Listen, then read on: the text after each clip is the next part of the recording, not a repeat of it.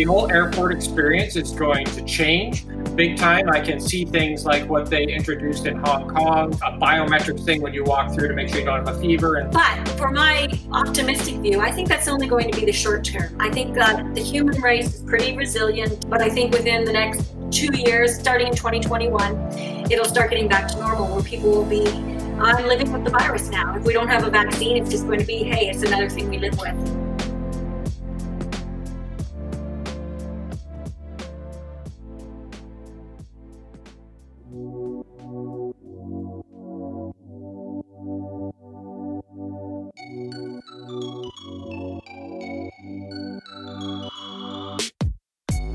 Listening to the Travel Horror Stories Podcast, a show that listens to real stories from travel bloggers and travelers just like you.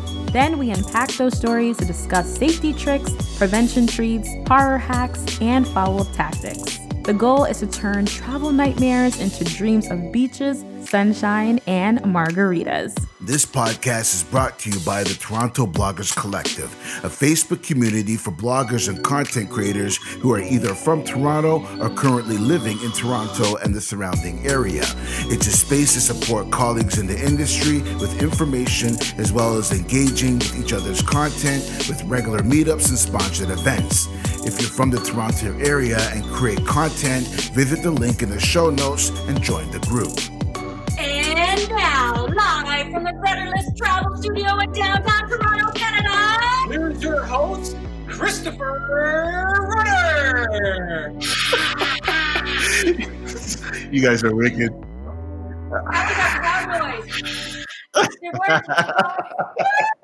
oh man, I love that. Absolutely love it. It must be the weather, which, by the way, is beautiful. The sun is shining, it's bright, it's warm, and I can probably attribute that to Deb's smile. That's why it's sunny. That's why it's shining. And I'm so excited about who's hanging out with us today. We have some very special guests. So I'm so glad you're here. And as always, you can listen to this show over at travelhorrorstoriespodcast.com. And if you're listening on your mobile device, please take a second to give the episode a five star rating and leave a comment. It helps more people find the show and its episodes.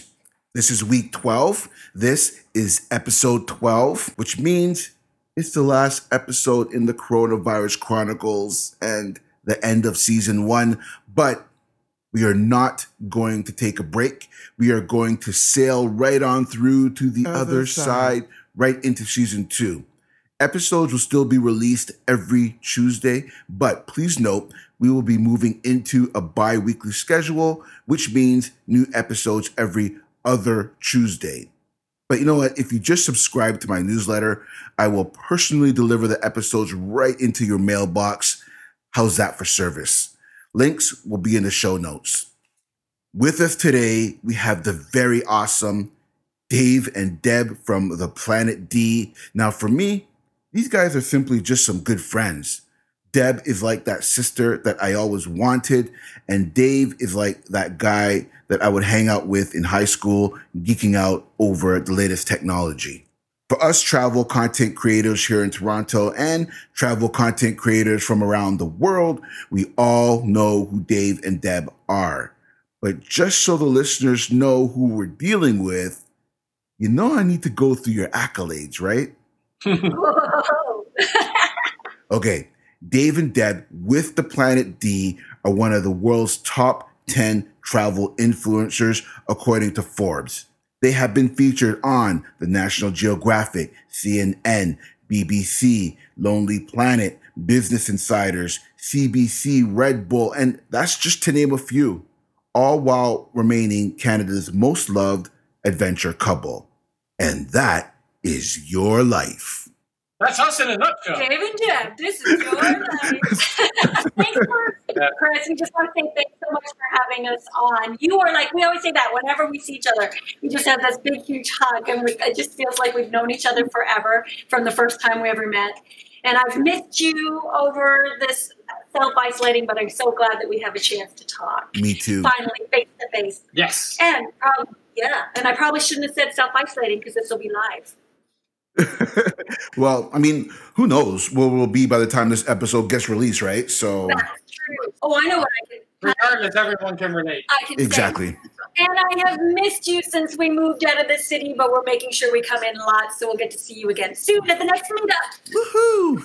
Woohoo! and uh, some of these meetups that Deb is talking about, like uh, the Toronto Bloggers Collective or Travel Massive, the Toronto chapter, uh, the Travel Blogging Exchange Conference, or TravelCon, uh, both of which we've talked about in previous episodes. Uh, Dave and Deb are often panelists. So if you're a content creator, I mean, ask them questions. These guys know stuff, but at the same time, they're always open to learning new things. Now, if you're an everyday traveler, then you definitely want to check out their guides and read their stories of adventure. But one of the best things about those meetups and conferences is hanging out with them afterwards. Uh, we always go for beers. These guys are like my bona fide bear buddies. Uh, we love to share stories, share experiences. And I think that's what you're talking about, Deb, as one of the things that we miss. Yeah, We just love chatting beer, um, chatting beer. Yeah. chatting over beer. And human interaction. I Yeah, think that's human you know, interaction. Yeah. Sitting there actually talking to someone face to face is different than doing it over Zoom or something like Yeah, that. So, exactly. I'm completely zoomed out, man. yeah, Yeah. I think we all are. Yeah. Like, So for us in the travel community, we all know who you are. Whether you're from Toronto or abroad, everyone knows who you guys are. But for those of you who might not know who they are, maybe you're just starting a travel blog or you're just regular travelers, tell us who Dave and Deb are and tell us who the Planet D is. We just pointed at each other. You answer. No, you answer. well, we are. Hello, everybody. We are Dave and Deb, and we run the planet, uh, the travel blog, theplanetd.com, named after the D's in our name, and the Lonely Planet. That's where we got it from. yes. We were huge fans of the Lonely Planet way back in the 90s and 2000s. Is how we traveled the world using them as our guide, and uh, we've been doing the Planet since 2008 full time. Yeah, I'd say we were kind of uh, everybody. We're kind of OGs. We're like uh, there, there wasn't a lot going on then in, tra- in travel blogging. Uh, so yeah, we were probably some of the original people who who started things off. And you know, when we started it, we marketed ourselves as Canada's adventure couple. Uh, and we did is we kicked things off by actually cycling the continent of Africa from Cairo to Cape Town, sort of sticking with our motto that adventure is for everyone, that you don't have to be an uber athlete or super rich in order to be an adventurer. Uh, anybody can do it if they have the uh, have the desire and the motivation to do it. So that was sort of our impetus of starting the Planet D is that we didn't have anybody really to look up to. Um, you know, when it came to adventure, everybody were like these like either elite athletes or anything like that, but there was never anybody sort of just like the everyday person. So we wanted to, you know, we instead of you know just waiting around to try and find who that may be, we thought, hey, you know what, we can be those people because we can go out there and ordinary people can do extraordinary things, and that's sort of why we kicked off the Planet D and have stuck with that motto ever since. Yeah. And at the time, we didn't know a lot of our friends were traveling. They'd either take separate vacations or get, the guys would go golfing and the girls would take off and do a trip to Petra or something like that. And we were like, nobody ever seems in our life used to travel together. This was a while ago now. We are the older guys. So we wanted to like show that couples can have adventures together. You don't have to live separate lives. A lot, and I I love the way the world has changed now because it seems that people are doing adventures since then. People are traveling together. So um, I think it's. Uh, I think we were just following a wave of how people were feeling at the time, and we got lucky when we started blogging to start when we did, and it's helped Awesome. helped us grow and have a good time. Fantastic. And just for the record, you guys don't look a day over 35. Oh, I, Oh, that means my hair dye and beard dye is working. You meet both, bro. oh, and I just remembered that awesome photo gallery event that you guys hosted pre-COVID. Uh, so I noticed on your website, you guys have a new photography link uh, on your website. Yes, yeah, And and just for the record, yeah. uh, if you notice, whenever you guys post one of your pictures on Instagram, I completely stop commenting. I don't even know what to say anymore. you could only say beautiful and stunning so much. I, I use emojis now. Oh, thanks, Uh, man. but I thought you might want to talk about your pictures a little bit. Yeah, I mean, like photography's been a passion of mine for like a long time. We, I, I used to work in the film industry before we did this uh, as a, as a gaffer, as a lighting person, and Mhm. you know, I got really inspired by a lot of directors of photography that I worked with there.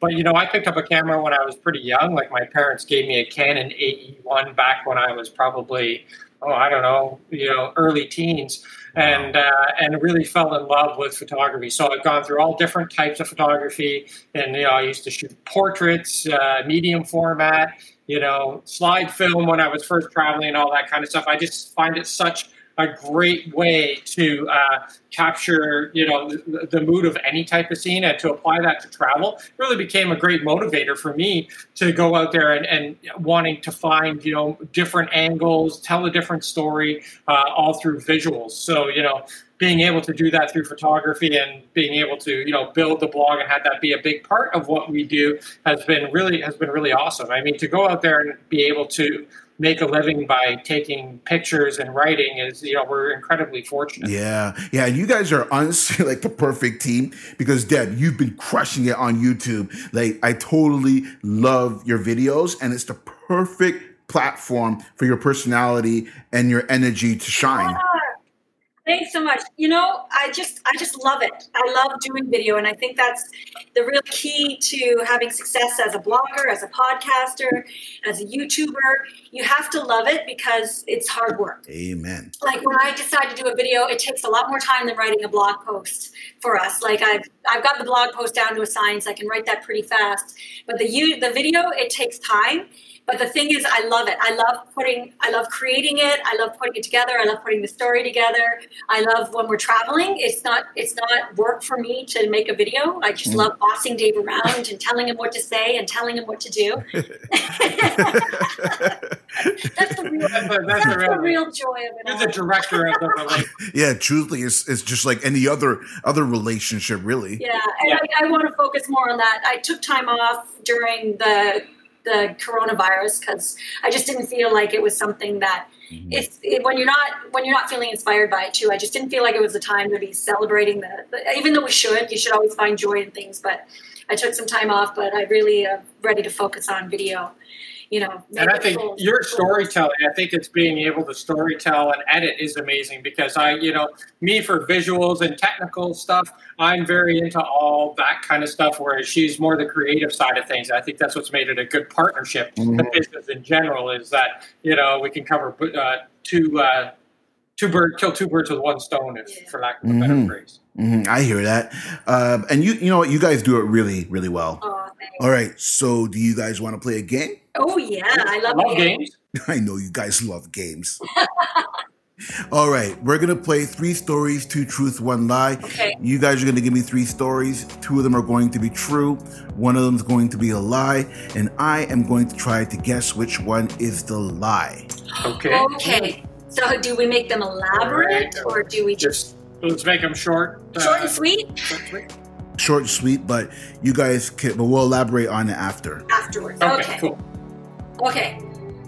Uh, well, oh, my my previous career used to be a singing, Uh-huh. and on one of our travels, I was in Belize and I sang with the top drug lord of the country karaoke. And the song that we sang is very embarrassing. Was Eminem's "Lose Yourself"? okay. I remember that like it was yesterday. Oh yes, yes. All right, so that's story number one. Uh, travel story number two is uh, we were in uh, Girona in Spain, which is a very big, uh, a lot of uh, cycling people train there. And we're big cyclists as we cycle the continent of Africa. So um, we were pretty excited when we actually got to sit down and have gin and tonics with Lance Armstrong. He was training in the area, and we got to sit down with him, shoot the shit, talk about cycling because I'm a huge cycling nerd, and it was like really one of the highlights of I would say like our whole travel career, being able to sit down and talk to uh, you know now a disgraced legend, but then a legend. All right. Okay. All right, number three is okay. Uh, we were tra- we were we love to hike, so we were trekking in Bhutan, um, uh, one of our favorite countries for trekking, and we were in this very remote village in the middle of nowhere. Mhm. And we met the king of Bhutan and had a really nice conversation. And uh, what was really cool about him is that he was wearing Ray Bans and his hair was slicked back, and we were all in our trekking gear, but he looked so slick. You're the coolest king I've ever seen. He seen. was the coolest cat I've ever seen. Yeah, for sure. So uh, that is our three stories. Maybe I'll throw. I'm gonna throw one more at you. Oh. One more. I'm gonna throw one more. no. It's curveball. I'm gonna throw one. You guys can never follow the rules, eh? Anybody know this? They know Is this the real one or Huh? one? Oh my gosh, Culture did it. listen to these two. It's gonna happen tonight. Wow. Um, we were cycling in Sudan when we were cycling Africa, and uh, Deb and I were cycling together.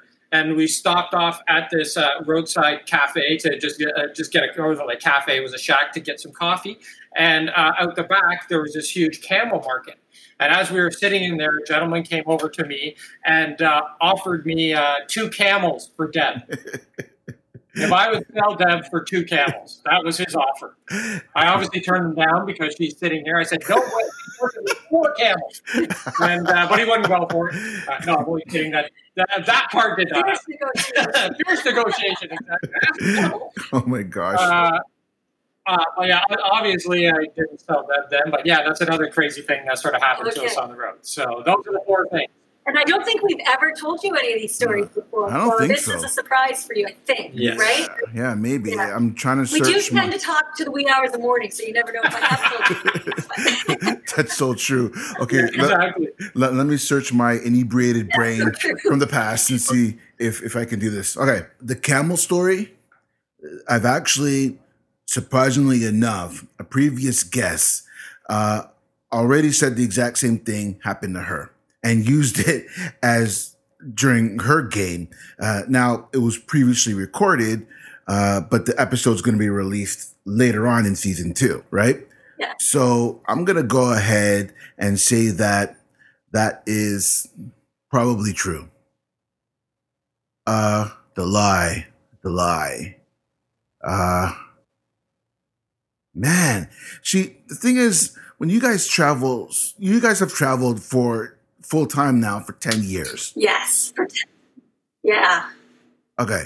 So, I mean, all that is quite possible to be real. okay. I'm just going to go with the Lance Armstrong story as a lie. Ooh, that's very That's, impressive. that's, that's That is- impressive. that is the that line. is the Yes. It is. Now, well done. You rock. Yeah. You know, I think, I think you know us well, man. Now that being said, I didn't have it. take on a I didn't have it with Lance Armstrong, but we did have gin and tonics with David Miller. And he's the is- guy that outed Lance, Yeah. Lance Armstrong. Oh.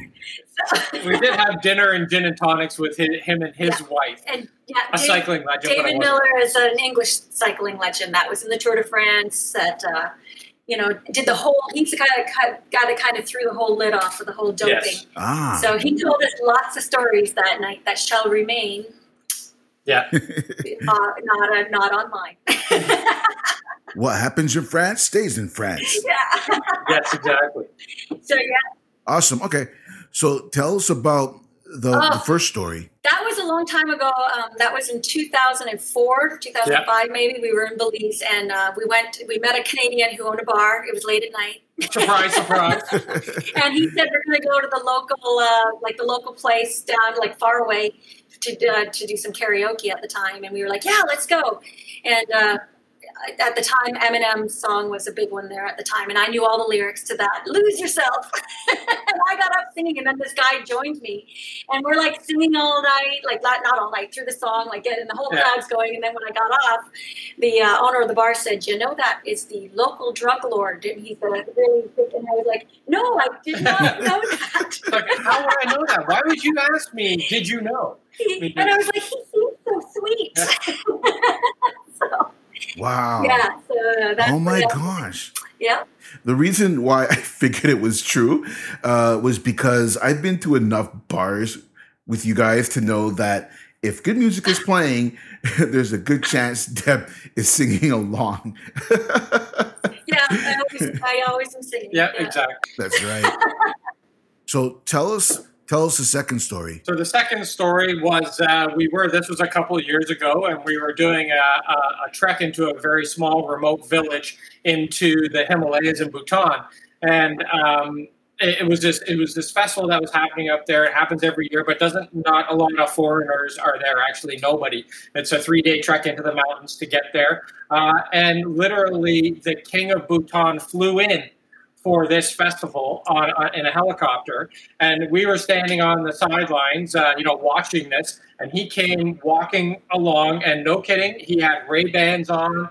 His hair was all slicked back, He had and really he nice press really hair. nice press pants. He came right up to us out of everybody, and uh, and like shook our shook our hands, and it was just it was. how do you- How do, how do you like Bhutan? How do you like Welcome Bhutan? to my country. Welcome to my country. It was. It was Uh, the coolest thing. Yeah, it was a very weird setting in that. Uh, Yeah, it was just in the middle of nowhere. yeah. And uh, unfortunately, I have a video where I talk about it before he's coming. Like, I'm like, the king of Bhutan is coming, and you're not allowed to take any photos or video. Ugh, So I had to put the video away, or else I would have been in big trouble. right. And then you see my reaction afterwards. I come back in. It's on our. We, I think the video is called "We Met the King of Bhutan." Yeah.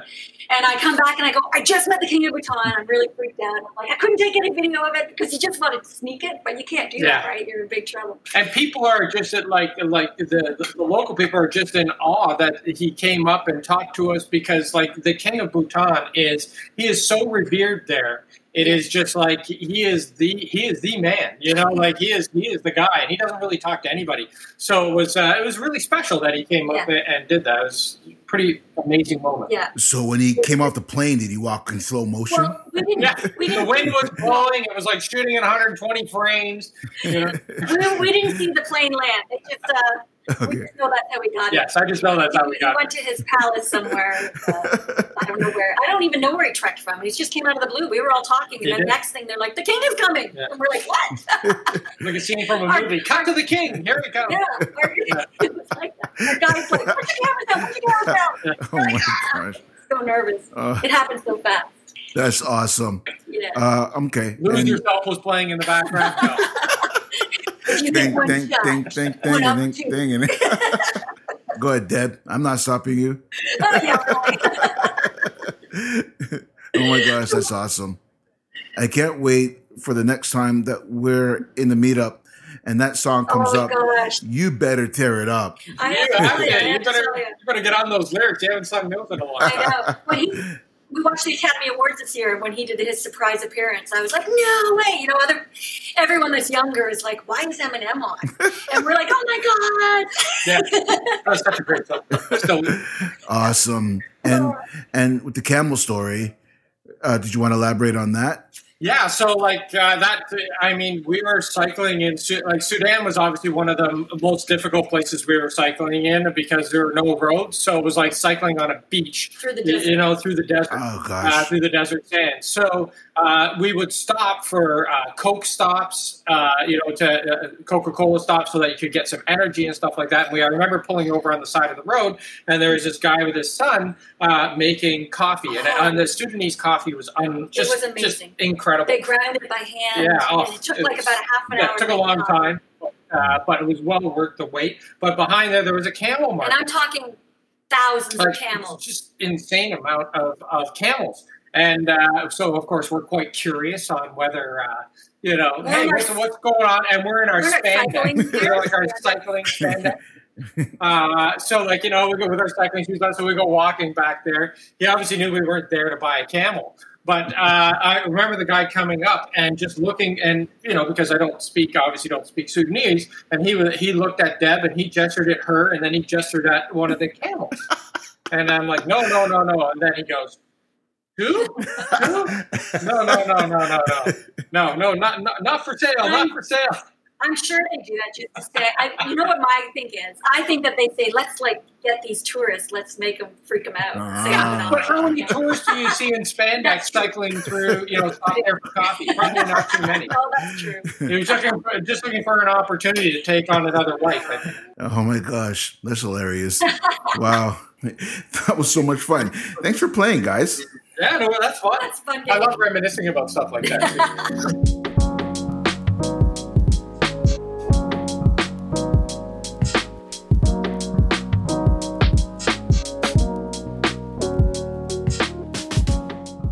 want to start with COVID 19 because this is a COVID 19 special. What was it like? Because you guys are coming back from the States with your parents, right, Dad? Yes. So, what was that like? Where were they coming from? And what was that like crossing the border? Because you were coming back at the time of craziness. So, you guys were also on the news too, right? Yeah. So, what was that all about? What was that like? Well, it was really interesting because we were in Mexico just the week before everything came crashing down. We were, we took a, a trip. It was Dave's birthday, and we went to Mexico. And uh, actually, when we were there, it kind of started getting coming to a head. We were before we left, we weren't even sure if we were going to be able to leave, and we were like, should we be going? Yeah. We bought the ticket already, and it wasn't that bad yet. So we thought, oh, we'll be fine. And then we came back, and that's suddenly when COVID really just everything went crazy. All of a sudden, they're they're closing things down. We heard about what was happening in Italy. Uh, they canceled, started canceling canceling conferences, and uh, when we flew home the next day, I phoned my parents in Florida, who spend the winters in Florida, and I, I said, "How are you guys doing?" and they said, "Oh, we're a little bit nervous, uh, but we have a shuffleboard tournament this Friday that we have to go to." And then that's when I said to them, "Shuffleboard tournament? you sh- you're not supposed to be doing anything. You should not be going to crowds. Yeah. And they were going, well, what? Because they were in Florida and they didn't know what was going on. So anyway, uh, after we talked for about an hour, my mom had had uh, like a serious infection the year earlier. So she went down to Florida and she took a chance. She went with no medical insurance because she couldn't get insured because she had a lung infection. Yeah. And they said any respiratory or heart, you're not covered. But they love going to Florida and they just said, we're going to go and keep an eye. And I said, first of all, you're somebody that has a pre existing condition. If you get the coronavirus, you're a high threat of, of dying. Right. And uh, by the end of the conversation, they said, I think we should come home. so we, we said, yeah. And luckily for them, they had sold they had sold their place in Florida this year for some reason. I think with mom's scare. Yeah, it's weird, weird time. Yeah, they've been going to Florida for 20 years and they just sold their place. Wow. And uh, so they were bringing everything home. So we said, okay, we're gonna we're gonna fly down and we'll drive the the van home for you, and you can drive your car. So we followed them down and we drove to or flew into Orlando. And I've been talking too much. Now you say. Yeah, we flew into Orlando. They met us at the airport, and uh, and and we started to we started to head back, and it was like it was pretty weird because it seemed like there was kind of like. Uh, like a mass exodus happening out of Florida, even at even at that time. Yeah, it was know? just this was just like March twelfth, so it was not that long. Like it hadn't hit, nothing yeah. had closed yet, but we had this feeling that something was bad about to happen. We didn't know the severity of coronavirus yet or COVID nineteen. You know, it, it, we were just we were just going. Uh, there's something bad that's about to happen. So when we were driving, we were just like, I just want to get home. We were scared we were going to be stuck in the States. We were scared we wouldn't be able to cross the border. I was afraid that my parents were going to get sick. I was afraid for myself, but they're older, so we were really nervous. And we only stayed one night, yeah, like uh, over, and then we just drove straight because we just wow. really wanted to get over the border to, you know, obviously to be back in to, to be back in Canada. And you know, if anything did happen, then you know we'd be in Canadian hospitals and Canadian healthcare because I think that was right. it. Well, and I yeah, think that was a huge. Mom a huge thing, you know, with with her mom and dad not having health care while they were down there. So uh, we were very happy, and we just basically drove through. Yeah. As fast as we could to, to, to, get home. Yeah, and the way we got on TV, we got on uh, CTV News. Was it CTV or Global? No, CB, CBC. CBC. CBC. I've said them all. I've said every Canadian news station. we got on CBC. As I just sent a tweet of the traffic.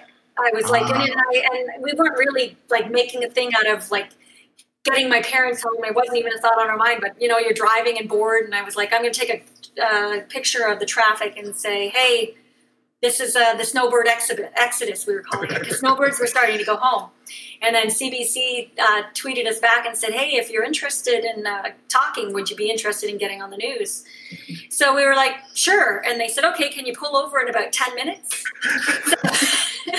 so, so I gave my mom my, I gave it, so my parents are in another car. Luckily, they don't have. They're not very cell phone friendly or savvy. So they had our phone, and we gave. We split up our yeah. phones. I text my parents, and I'm like, "You got to pull over. CBC wants to talk to us." And uh, we got my mom and dad on the news. Yeah, it was fun. It was really fun. Yeah. so it, it, it, brought some levity. Oh but it was my- really strange. I will say crossing the border because so we crossed at night, Oh yeah. but there was like we thought we got to get there. There's going to be a lineup. What's it going to be like crossing? There was nobody. It was a ghost town. And when we came through, they basically didn't ask us any questions. They handed us a little pamphlet saying, "Okay, you know, you know, check yourself and off you go." So it was really, it was really strange because you would think that you know, uh, you know, It was would- a really weird border crossing. Yeah. Because my parents had a whole like all of their stuff from their house Yeah. too in Florida, and I was my my mom had paperwork. They had a cat. My mom tried to hand. Uh, the paperwork for the cat, and the guy at the border is like, "I don't want to see your paperwork." it was all really weird. It's like he just wanted to get us through and not deal with us. But Oh you my know, in hindsight, it's really great that we went down at that time because I know that her mom and dad have you know stories of people who like the you know trying to get back was a really big hassle, lineups at the border, you know, all this kind of stuff. So I mean, the timing couldn't have worked out better for us to actually go down there and and get them. And I'm glad we made that decision then and got them home. So and they are too. For Yeah. Sure. Wow, that's nuts. And it's probably around the same time our Prime Minister Justin Trudeau made that come home uh, announcement. A hundred Yeah, it percent. was. Hundred percent. So my uh, my parents were relieved, and uh, it was just the timing was amazing because we really didn't at the time. It's weird how quickly COVID just Yeah. took over our lives. Because at the time, people were like, I remember people asking like, "Will you travel still?" And we were like, "Well, I don't know if I'll travel because I don't want to be quarantined." Didn't really know how bad it was. You know, that was something that was happening in China. That was happening Yeah. in Sicily, and we were like, and then it just hit here so fast. Yeah, So- that's right. and you know, I have to admit, when we when we were in where, wherever we stayed over, I think it was somewhere in Virginia. Even at that time, we went into the hotel and people were wearing masks and gloves. Yeah. So Right. we'd seen the difference Already. Florida to Virginia. Yeah. I think it was Virginia I think we it was stayed that. over somewhere. That just goes to show you how quickly Yeah, everything was changing, Yeah, like exactly. literally by the hour. it was. Yeah, it was definitely. Yeah. Ah, interesting. Now, I noticed on social media you guys were doing some Facebook Lives, and uh, one of them was with Germany Tourism Board. So I was just curious, like, what was that for? Like, was it to get people ready to travel there? Uh, the reason, uh, like, I think the, the motivation behind it was that they wanted to still highlight uh, Germany for future travel because it was about, you know, traveling virtually while you were at home. So they had us, we had gone there uh, earlier on in 2019 and did a trip through Bavaria. So what they did is they had us come on and talk about our trip through uh, Bavaria, what we liked the best. Uh, and basically just did a Facebook Live talking about how great the uh, well, and we did read we loved Bavaria and how much we loved the area, just to get people interested. And what I really thought was really responsible from their standpoint is that they, you know, they weren't trying to push travel to, to, to Germany. They were like, hey, you know what, this might be something you want to put in your planner later on to come, and we just want to get you uh, inspired uh, to go and, and visit this part of Germany. So I think it's really great, especially at that time when we did it, because you know everybody being uh, everybody self isolating and being at home, uh, they still want motivation and inspiration for places to go, even though they can't take off tomorrow. You know, so and I think being cooped up at the for I think at that point most people were self isolating for at least two or three weeks uh, into it, you know, people were Oh, like, yeah. ah, I need to do something, you know. So we got really great response with it, and I think it was a great way to sort of highlight uh, part of a destination. I'm surprised more destinations haven't done it. Yeah. Yeah. It's, uh, it's a great use of you know uh, influencers and people who have come to uh, highlight the destination and to revisit it. Yeah. It might be too late now because I think everybody's zoomed out. I agree. I think I think time wise it was great Yeah. because you know Yeah. people were still really into watching, but I think you're right. I think people are zoomed and Facebook lived out in that you know okay I need this to move either move along or I need to think about what's happening next as opposed to just trying to entertain Yeah. myself while I'm at home. Yeah, yeah. Yeah. Right. And uh, Bavaria region is a great region. They're well known for beer. uh, I had some great beer there. Oh, we had a lot of beer. I remember that. I was like, I Can't go to Bavaria and not drink beer. Exactly. Yeah, we had to be very, we had to be very clear that we weren't drinking and driving because we were doing a road trip through Bavaria. But we, ever, we we made sure every night we parked that car and drank beer. damn straight. and and I uh, I love your picture that you took of uh, a Neuschwanstein Castle. Beautiful Well, we- shot. We got, yeah, uh, very early in the morning. we, we got there very early in the morning. we never said this on the on the show on their show, but we got to because we were there so early. We parked where we didn't know you weren't allowed Wow. to park ah. there. We parked right up at the very top and walked right. To, Yeah, right and up. walked, you know, like maybe like 15 minutes. Yeah, but and then on our way down, bridge. we saw everyone driving and hit, taking horses up and having to walk up and stuff. We're like, oh wow, I didn't know that. Just keep driving. Don't look at them. Don't mind us. Yeah, Wicked. apologize later. We were like, I don't think we were supposed to be up there. This segment is brought to you by GPSmyCity. Do you love exploring cities on foot at your own pace? Well, GPSmyCity's mobile apps, available on iOS and Android, feature self guided city walks and GPS powered travel articles written by travel bloggers and travel content creators for over 1,000 cities worldwide. Visit the link in the show notes to learn more. Okay, so for this segment, uh, I'm going to ask you guys to pull out your crystal balls Okay. and I want you guys to predict what's going to happen to the future of travel.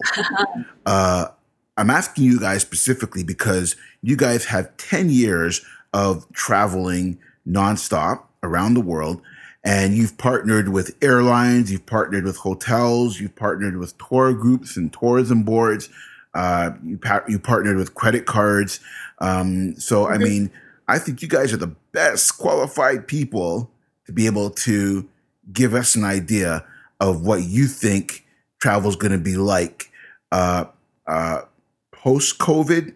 And yeah, what are your thoughts on that? Yeah, uh, well, I think there's gonna well, there's obviously gonna be a massive change, and we can already see some of that starting uh, now, like even at Toronto Pearson Airport. You know, where they're like only travelers can come into the airport, nobody else can come in with them. I know they just did that recently. So, I mean, the, the whole airport experience is going to change big time. I can see things like what they introduced in Hong Kong for um, for security, where you walk through and they basically do uh, like a uh, you know a, biometric thing when you walk through to make sure you don't have a fever and that kind of Wow. stuff uh, coming through. I don't think that will be immediate, but I think that's that's coming.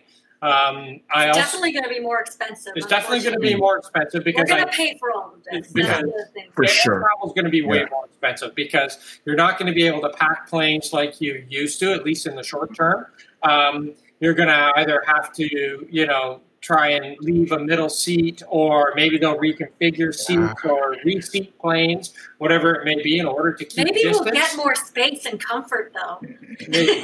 Well, you, eh, you'll get more space and comfort, but you'll definitely pay for it. oh yes. Yeah, I was I was just gonna say like at what cost? Yeah. Exactly. Like that's been the problem. Like that's going to be the problem. Like Yeah. we were all that's travel was becoming very affordable for everybody. It was, you know, all these budget airlines. Now I'm not sure. But for my optimistic view, I think that's only going to be the short term. I think that the human race is pretty resilient and they for we forget quickly. And uh, once things settle down, like I don't think it's going to be within the next year, but I think within the next two years, starting in 2021, it'll start getting back to normal where people will be, I'm living with the virus now. If we don't have a vaccine, it's just going to be, hey, it's another thing we live with. Right. Um, So I think people will it's in our hearts. Everyone's been exploring since the dawn of time. People have wanted to explore, you know, and everyone wants to even just keep on going. So I think that everyone's going to want to. I don't think that everyone should have a fear in our business that it's not going to come back, but it is going, I think it's going to take time. But I think the biggest impact, I think, from uh, from a traveler standpoint, will be cost. Yeah. Uh, I think you know, no matter what safety measures they enact now, and if they scale them back in the future, obviously the costs associated with those will continue down the road. So I think maybe the, there'll be less people traveling in the sense that affordable flights will be less common than they are now. So I mean, it's already incredibly expensive to fly within Canada um, uh, right now. So it's only going to get more expensive, and I don't see that coming down uh, to pre-COVID levels for you know Uh, a few, at least a few years to come. yeah. I have no problem with cleaner airlines, though. Dave and I were already God. grossed out by most airlines after watching some specials. Yeah. so we know they're just a germ capsule. So Are you talking about that show Marketplace? yeah, Yeah, exactly. yes. Don't ever watch that if you want to fly. No, Oh, That was no. disgusting. Nothing that has to do with planes and black light. Don't Oh my uh, don't watch any of that. Yeah, Oh, yeah, that, that was disgusting. just was upsetting. I was already like, we were already those ones that went on with a little alcohol rub. But, Yeah. you know, Well, clearly we're going to have to do a lot more of our own cleaning. Uh, but that said, uh, I've been hearing stories of airline companies operating full flights. Our last guest talked about that specifically with regards to flying around America. Do you think that it's too soon?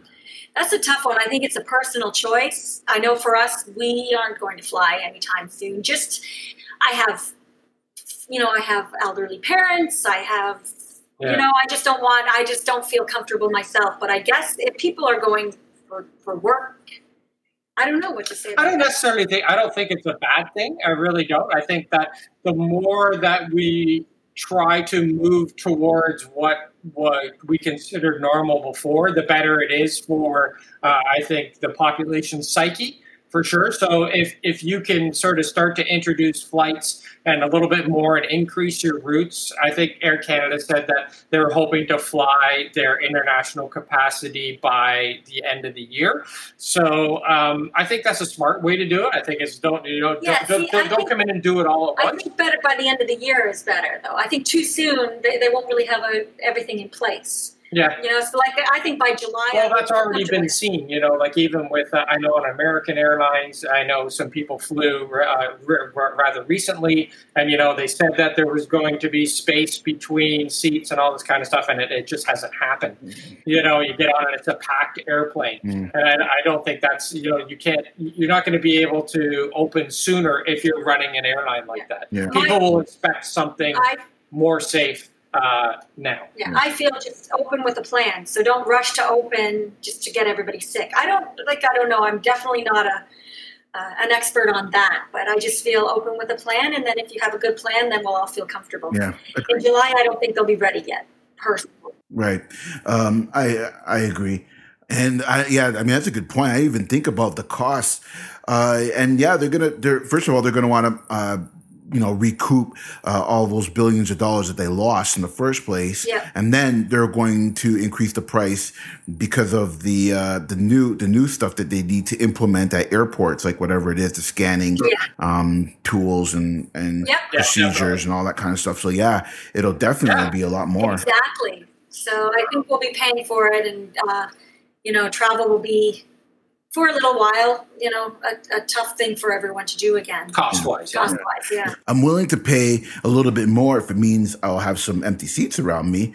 Uh, I'm sort of okay with that, but it remains to be seen. I mean, honestly, how much more expensive will it be? That's the thing. Like it can't be prohibitively expensive, otherwise they're shooting themselves. And the I don't know if it. Yeah, I don't know if it will be because the world has become used to travel. So maybe they'll just they are getting relief from governments and they're getting help. So maybe it won't go back to normal. So let's all hope positively that it'll just go back to normal and it won't be. let's live in a dream world. It'll definitely now. be a new normal. Well, Deb, I definitely love your optimism. It's one of your highlights, so I'll just go into my little dream, my, my happy dream world, Debbie place. don't mind me.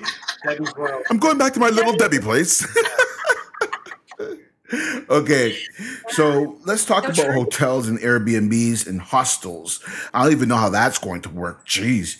Uh, how do you think lodging will change? It's interesting because we did another um, talk with, uh, we did another Zoom meeting with some influencers and stuff the other day with, uh, who was on it that talked to us about Airbnb? Oh, it was um, Similar. SimilarWeb. Hmm. SimilarWeb did a, uh, did a, a research and they said that Airbnb is actually, their bookings are going up. Wow. And I was surprised because I expected Airbnb to go down. Like I, that was my thought. My thought was, oh, people will want to stay in a higher end hotels where there's standards. But then we were told by the experts who have the whole data that people are booking Airbnbs and that Airbnb is ready to put money in. Yeah. And actually, Airbnb is even I think it all comes down to sort of what uh, what becomes more important for the traveler. So uh, I think Airbnb allows you to self isolate a lot more. So you're not in a hotel. You don't have to ride in an elevator. You don't have to, you know, hang out in a restaurant down there. You you have a lot more control over that. Yet maybe the cleanliness is not something that you can guarantee.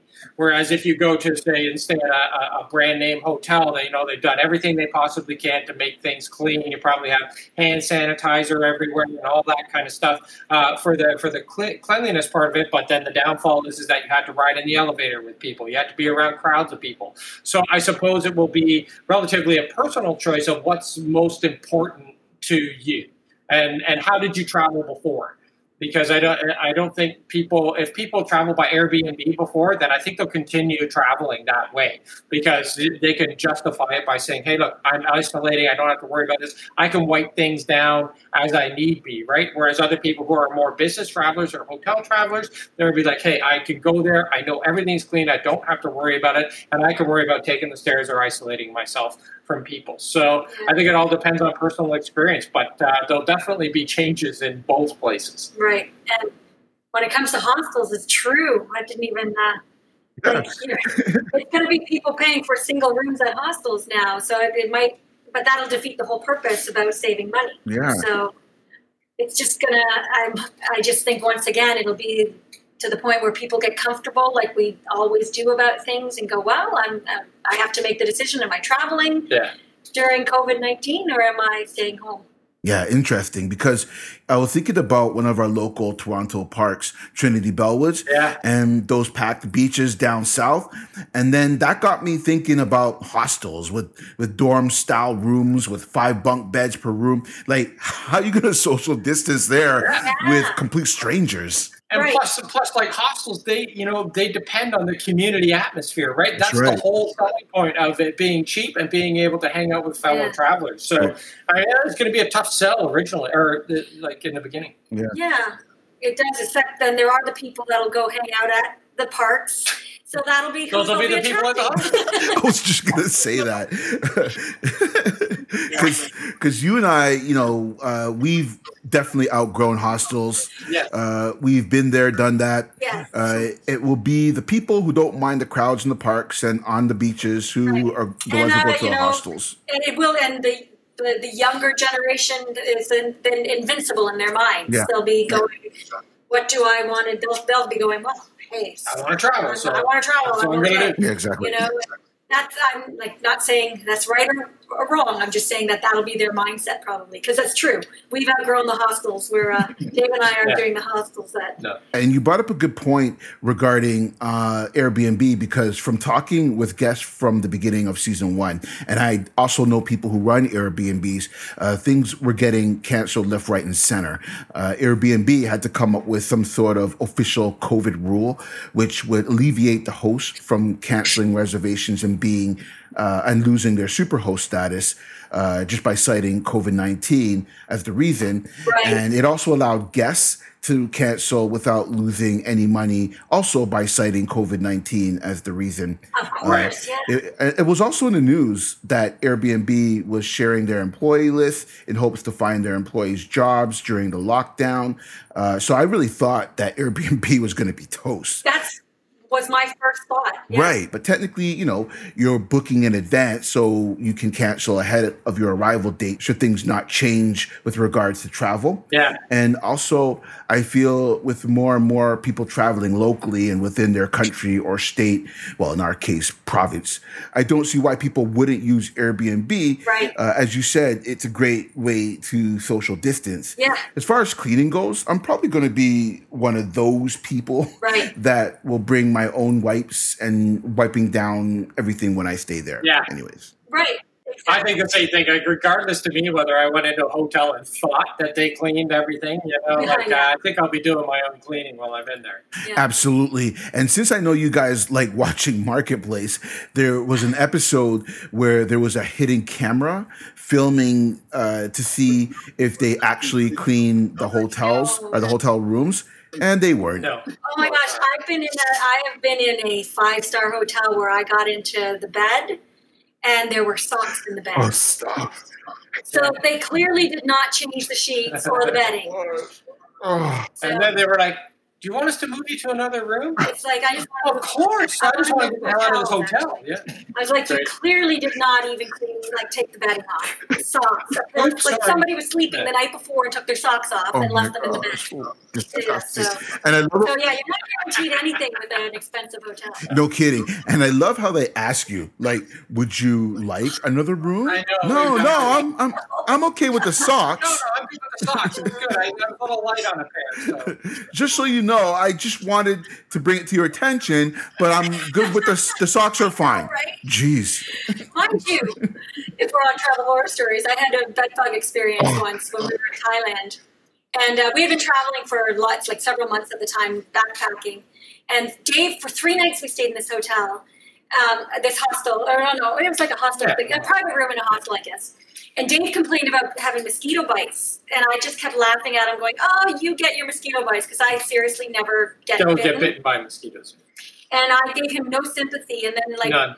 by the third night, I woke up the next morning covered in red dots, like No. how like like lines of. And uh, I, I didn't have my eyes fixed at the time, and I had I was in the shower and I'm looking and my blurry, and then I put my glasses on. I'm just covered head to toe in bed bug bites. Oh And I guess what it was is they had been biting me all night, but I just didn't feel them. And I And I don't have a reaction to them. by the third night, I had total covered. And I'm like freaking out. We have bed bugs. We have bed bugs. And we were like on the fourth floor or something, and we're walking down the stairs, going to complain. And by the time we got down there, we walked to the front, and I'm like, um, "Excuse me, we have uh, bed bugs." And she looks at she's like, "Oh yeah, Sorry. sorry. Do you want to move?" And like, all I did was like, "Yeah, I guess so." And by that time, I was so relaxed. I was like, "We'll just take another room." Yeah. We were like, so there you go. I guess it just depends on your mindset. Yeah. Oh my gosh, again with the options. Would you like another room? You think? I came all the way down here to tell you. I was going to leave. I was going to freak out, demand my money back, and by the end of our conversation, I was like, "I'll just room." take a room with Yeah. air conditioning, please." Oh my gosh, that's awful. Funny how what you settle on when you're when you're traveling, but when you've been traveling a long time, you just start being able to handle anything. Yeah, no kidding. You know what? As I travel more, I'm able to handle more stuff, or I just can't tolerate certain things anymore. Yes. I think it really just comes down to how the individual, whoever that person is, decided to handle the situation. So if they're going to be an ass uh, about it, then look, I've traveled long enough to know that this isn't cool. Right. Uh, but if they're nice about it, honest mistake, then okay, fine. Uh, I've traveled enough to know that this stuff happens. Yeah. So I can be flexible either way. Exactly.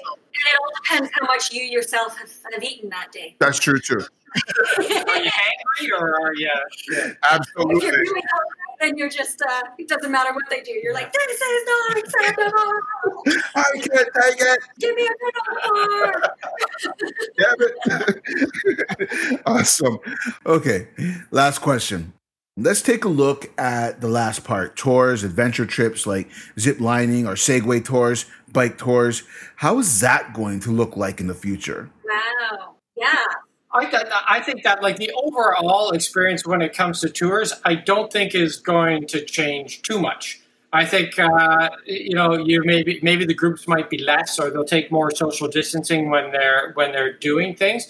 But I still think people will want to travel in small groups. I mean, the, the the beauty of small group travel, as opposed to you know maybe getting on a cruise ship or something like that, you know, is you're always with a small amount of people, and nine, 99% of the time they're like-minded people. So as long as the company uh, establishes rules at the at the beginning, say, hey, you got to keep uh, six feet apart, or you know, you got to wear a mask, whatever their rules are, I don't necessarily think people will stop taking tours. Um, and when it comes to adventures, I think uh, it, I think things that gonna pick up. are, I think it's going to pick up. Yeah, definitely. I think people are going to want to do more of that. And- and, you know, a lot of adventures are more individual things and you know being able to do them as individuals keeps you uh, away from being around a ton of people so uh, i think they'll definitely they'll definitely see an uptick in more adventurous activities and more remote activities you know getting out into like stuff like hiking uh, even like mountain biking all that kind of stuff that sort of gets you out in nature i think there'll be a big uptick in that uh, Camping. yeah, I think there'll be a less uptick in things like food tours mm. uh, and that kind of stuff. Uh, but there'll be for a little while. But I think um, it will definitely be anything to do with the outdoors where you can get out into the remote. I think you're going to see an increase, and that's where people are going to really be testing the waters and want to start out with. Ah, interesting. Uh, and and it's interesting that you mentioned food tours uh, because uh, if the audience remembers, we had a guest from season three who mentioned while he was on a stopover in Amsterdam, uh, trying to get home during COVID 19, the day he arrived, the buffet table was open in the hotel. And uh, by the next day, it was closed. Right. So it's just to show you how quickly everything changed. Um, it's all the things you don't think about, like the buffet table being open during a pandemic that involves becoming infected yeah. by airborne particles. Are you crazy? Yeah, I think buffets are going to finally go. Yeah, I don't think you're going to see a lot of those. Yeah. Or samples. Yeah. Oh, samples. Oh, yeah. Right. Yeah. We none of us thought anything of samples before. Now it's like, oh, like, oh my god, what were we doing? you know? They didn't do a marketplace on that. For the samples. Me too, especially in Costco. It's like you don't eat lunch before you go to Costco. That's right. I start on an empty stomach and leave full. yeah, totally. Uh, oh my god! I always go grab two. I'd be like, "Oh, this is for my husband," and then that day go together. Like, "Oh, this is for my yeah. we had it all figured out. no, he did it because we're doing the exact same thing. I know we all did. this is so much fun. Uh, so, what's on the horizon for you guys moving forward now? Like uh, with regards to safe travel, and when do you guys think you'll be traveling again? Yeah, it's um, it's been really interesting because we have had uh, uh, several uh, tourism boards yeah. offer like talk to us about coming before 2021 talk to us about coming when we're ready in 2021 so people are very optimistic about about having having influencers again so i'm i'm saying that because i want to give people that aren't hearing from them yet uh, hope that it's uh, you know the tourism boards are ready when they're ready to open and every one of them are saying too very um, very plainly like germany did when we were talking that only when they're ready to open and only yeah. when it's safe but we know that people still want to dream i know before i started traveling i didn't know when i'd be traveling next it could be two or three years down the road mm. but i always dreamed of those travels right. at the time right. i'd have my lonely planet my national geographic you know my every single travel book i would read so um, I think it's still a great time for our profession to have people dreaming again. You can see the uptick already of people ready to plan those trips down the road. I also think from a destination standpoint, you know, they're going to want to use every marketing tool that they have in their arsenal to sort of you know get the message out that it's safe to travel here and utilizing uh, the, you know travel influencers to do that they were doing it before to highlight how great the destination is why not use utilize them as well to get the message out to their followers that it's safe to come and yeah. travel here mm-hmm. so i think I know uh, that in, be a good marketing yeah in the past we've been invited to places whenever there was some unrest when, yes. when there was a crisis like we had been invited to diff- different destinations after to show that hey we're open for business it's safe here. And i think that influencers are the first thing that people think about when to show everybody that hey it's safe it's clean they're really taking social distancing into account. So i think that that it's a good time for people to go out there and get traveling. Um, i know for us on the horizon the plan is not to travel until see how things go. Our first thing that we have tentatively booked is november. Mm. yeah. um, we haven't did, talked about anything earlier. People have been when you're ready. We had some talks earlier before when it first started, maybe July or August. But for yeah, us, it feels. I feel I want to see how all the second and third waves to go as well. Yeah. And I don't want to be stuck somewhere. I think it's important not to, you know, tax our system and be stuck somewhere and make the government fly me home. Yeah. I think it's uh, at this point we have to wait till it's safe and responsible, and I think it's our duty as a professional travelers yeah. to do that, not just to run. I think that's one of the things that is is you know really will weigh on people's decision to travel, and that you know. Are you going to go to a country where you have to, you know, go into a 14 day quarantine? You know, yeah. like who, who's going to go and travel to that place when two weeks of their the, their time there has to be in quarantine. Yeah. So, you know, we have to look to see at what is happening in each destination and how their opening up is going and, and, and what the situation is before we decide that, yeah, this is a place that I want to promote to my readers. Right. Because I'm not going to promote someplace that I don't feel safe going to to, uh, to, to Yeah. somebody else. Right. But I, I, I've said the destination's all been incredibly receptive to that, and I, and they don't want to either. You know, they don't want to encourage people to come when It's you not know safe. it's not safe. Right. Yeah. Right. So for us, probably, well, we did just, uh, we are moving to just buy a house. So we were already planning on staying still this summer 2020. So it worked out in, in a sense, very weirdly in our favor that we weren't planning on traveling. So we're, pro- we're probably definitely not even going to think about any travels until September. And then maybe Yeah. by then it'll be a road trip. We haven't been to a couple places out east in Canada. So I'm very big on Yes. road trips. I love them. I think that's going to be a big thing that a lot of people are going to start out with. I think all around the world. I think you know Scotland and Ireland and Italy and everyone has, has great. These are great road Yeah. trip destinations. So I think people will be traveling within their own country. And they don't have to get on a plane. Don't have to get on a plane. Can get yourself home if you need to. And uh, it's a great way to self isolate. Yeah. Road trip and camping with your own Yeah. stuff. I'm, uh, I'm in. Fantastic. It'll be like explore your own backyard a bit more. Yeah, definitely. Uh, yeah.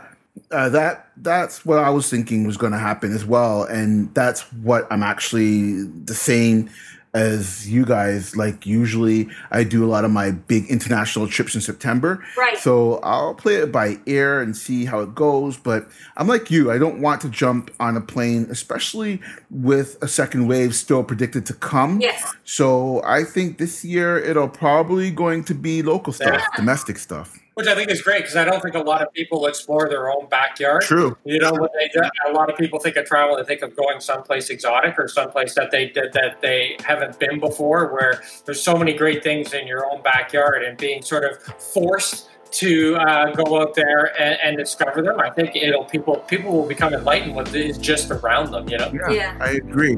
Oh my gosh. I don't want to stop talking to you guys. I know we could talk Has it forever. been that long? Yeah, that's what that's what I'm saying. Uh, no, but like at some point I need to end this show. so thank you so much for coming on the podcast. I can't wait to have you guys on again. Uh, where can people find you if they want to see where the Planet D hang out? Uh, and you can find us at theplanetd.com. And uh, we are The Planet D on every social media channel. So Pinterest, Facebook, YouTube, Instagram, uh, you name it, Twitter. We are The Planet D. So look us up, follow along with what we're doing. And thanks a lot for having us, Chris. Oh, thanks so much for having us. This was so much fun. Awesome. I'm going to come on again next week. Yeah. We can make it happen. I'll just pop in every Yeah, one of them. exactly. And now a message from Jake and Do you know where your children are? All right, case closed. That's it for this episode. I hope you enjoyed it. Don't forget that you can listen to this show over at www.travelhorrorstoriespodcast.com. And if you're listening on your mobile device, please take a second to give the episode a five star rating and leave a comment. It really helps the show, and its episodes get discovered by more people.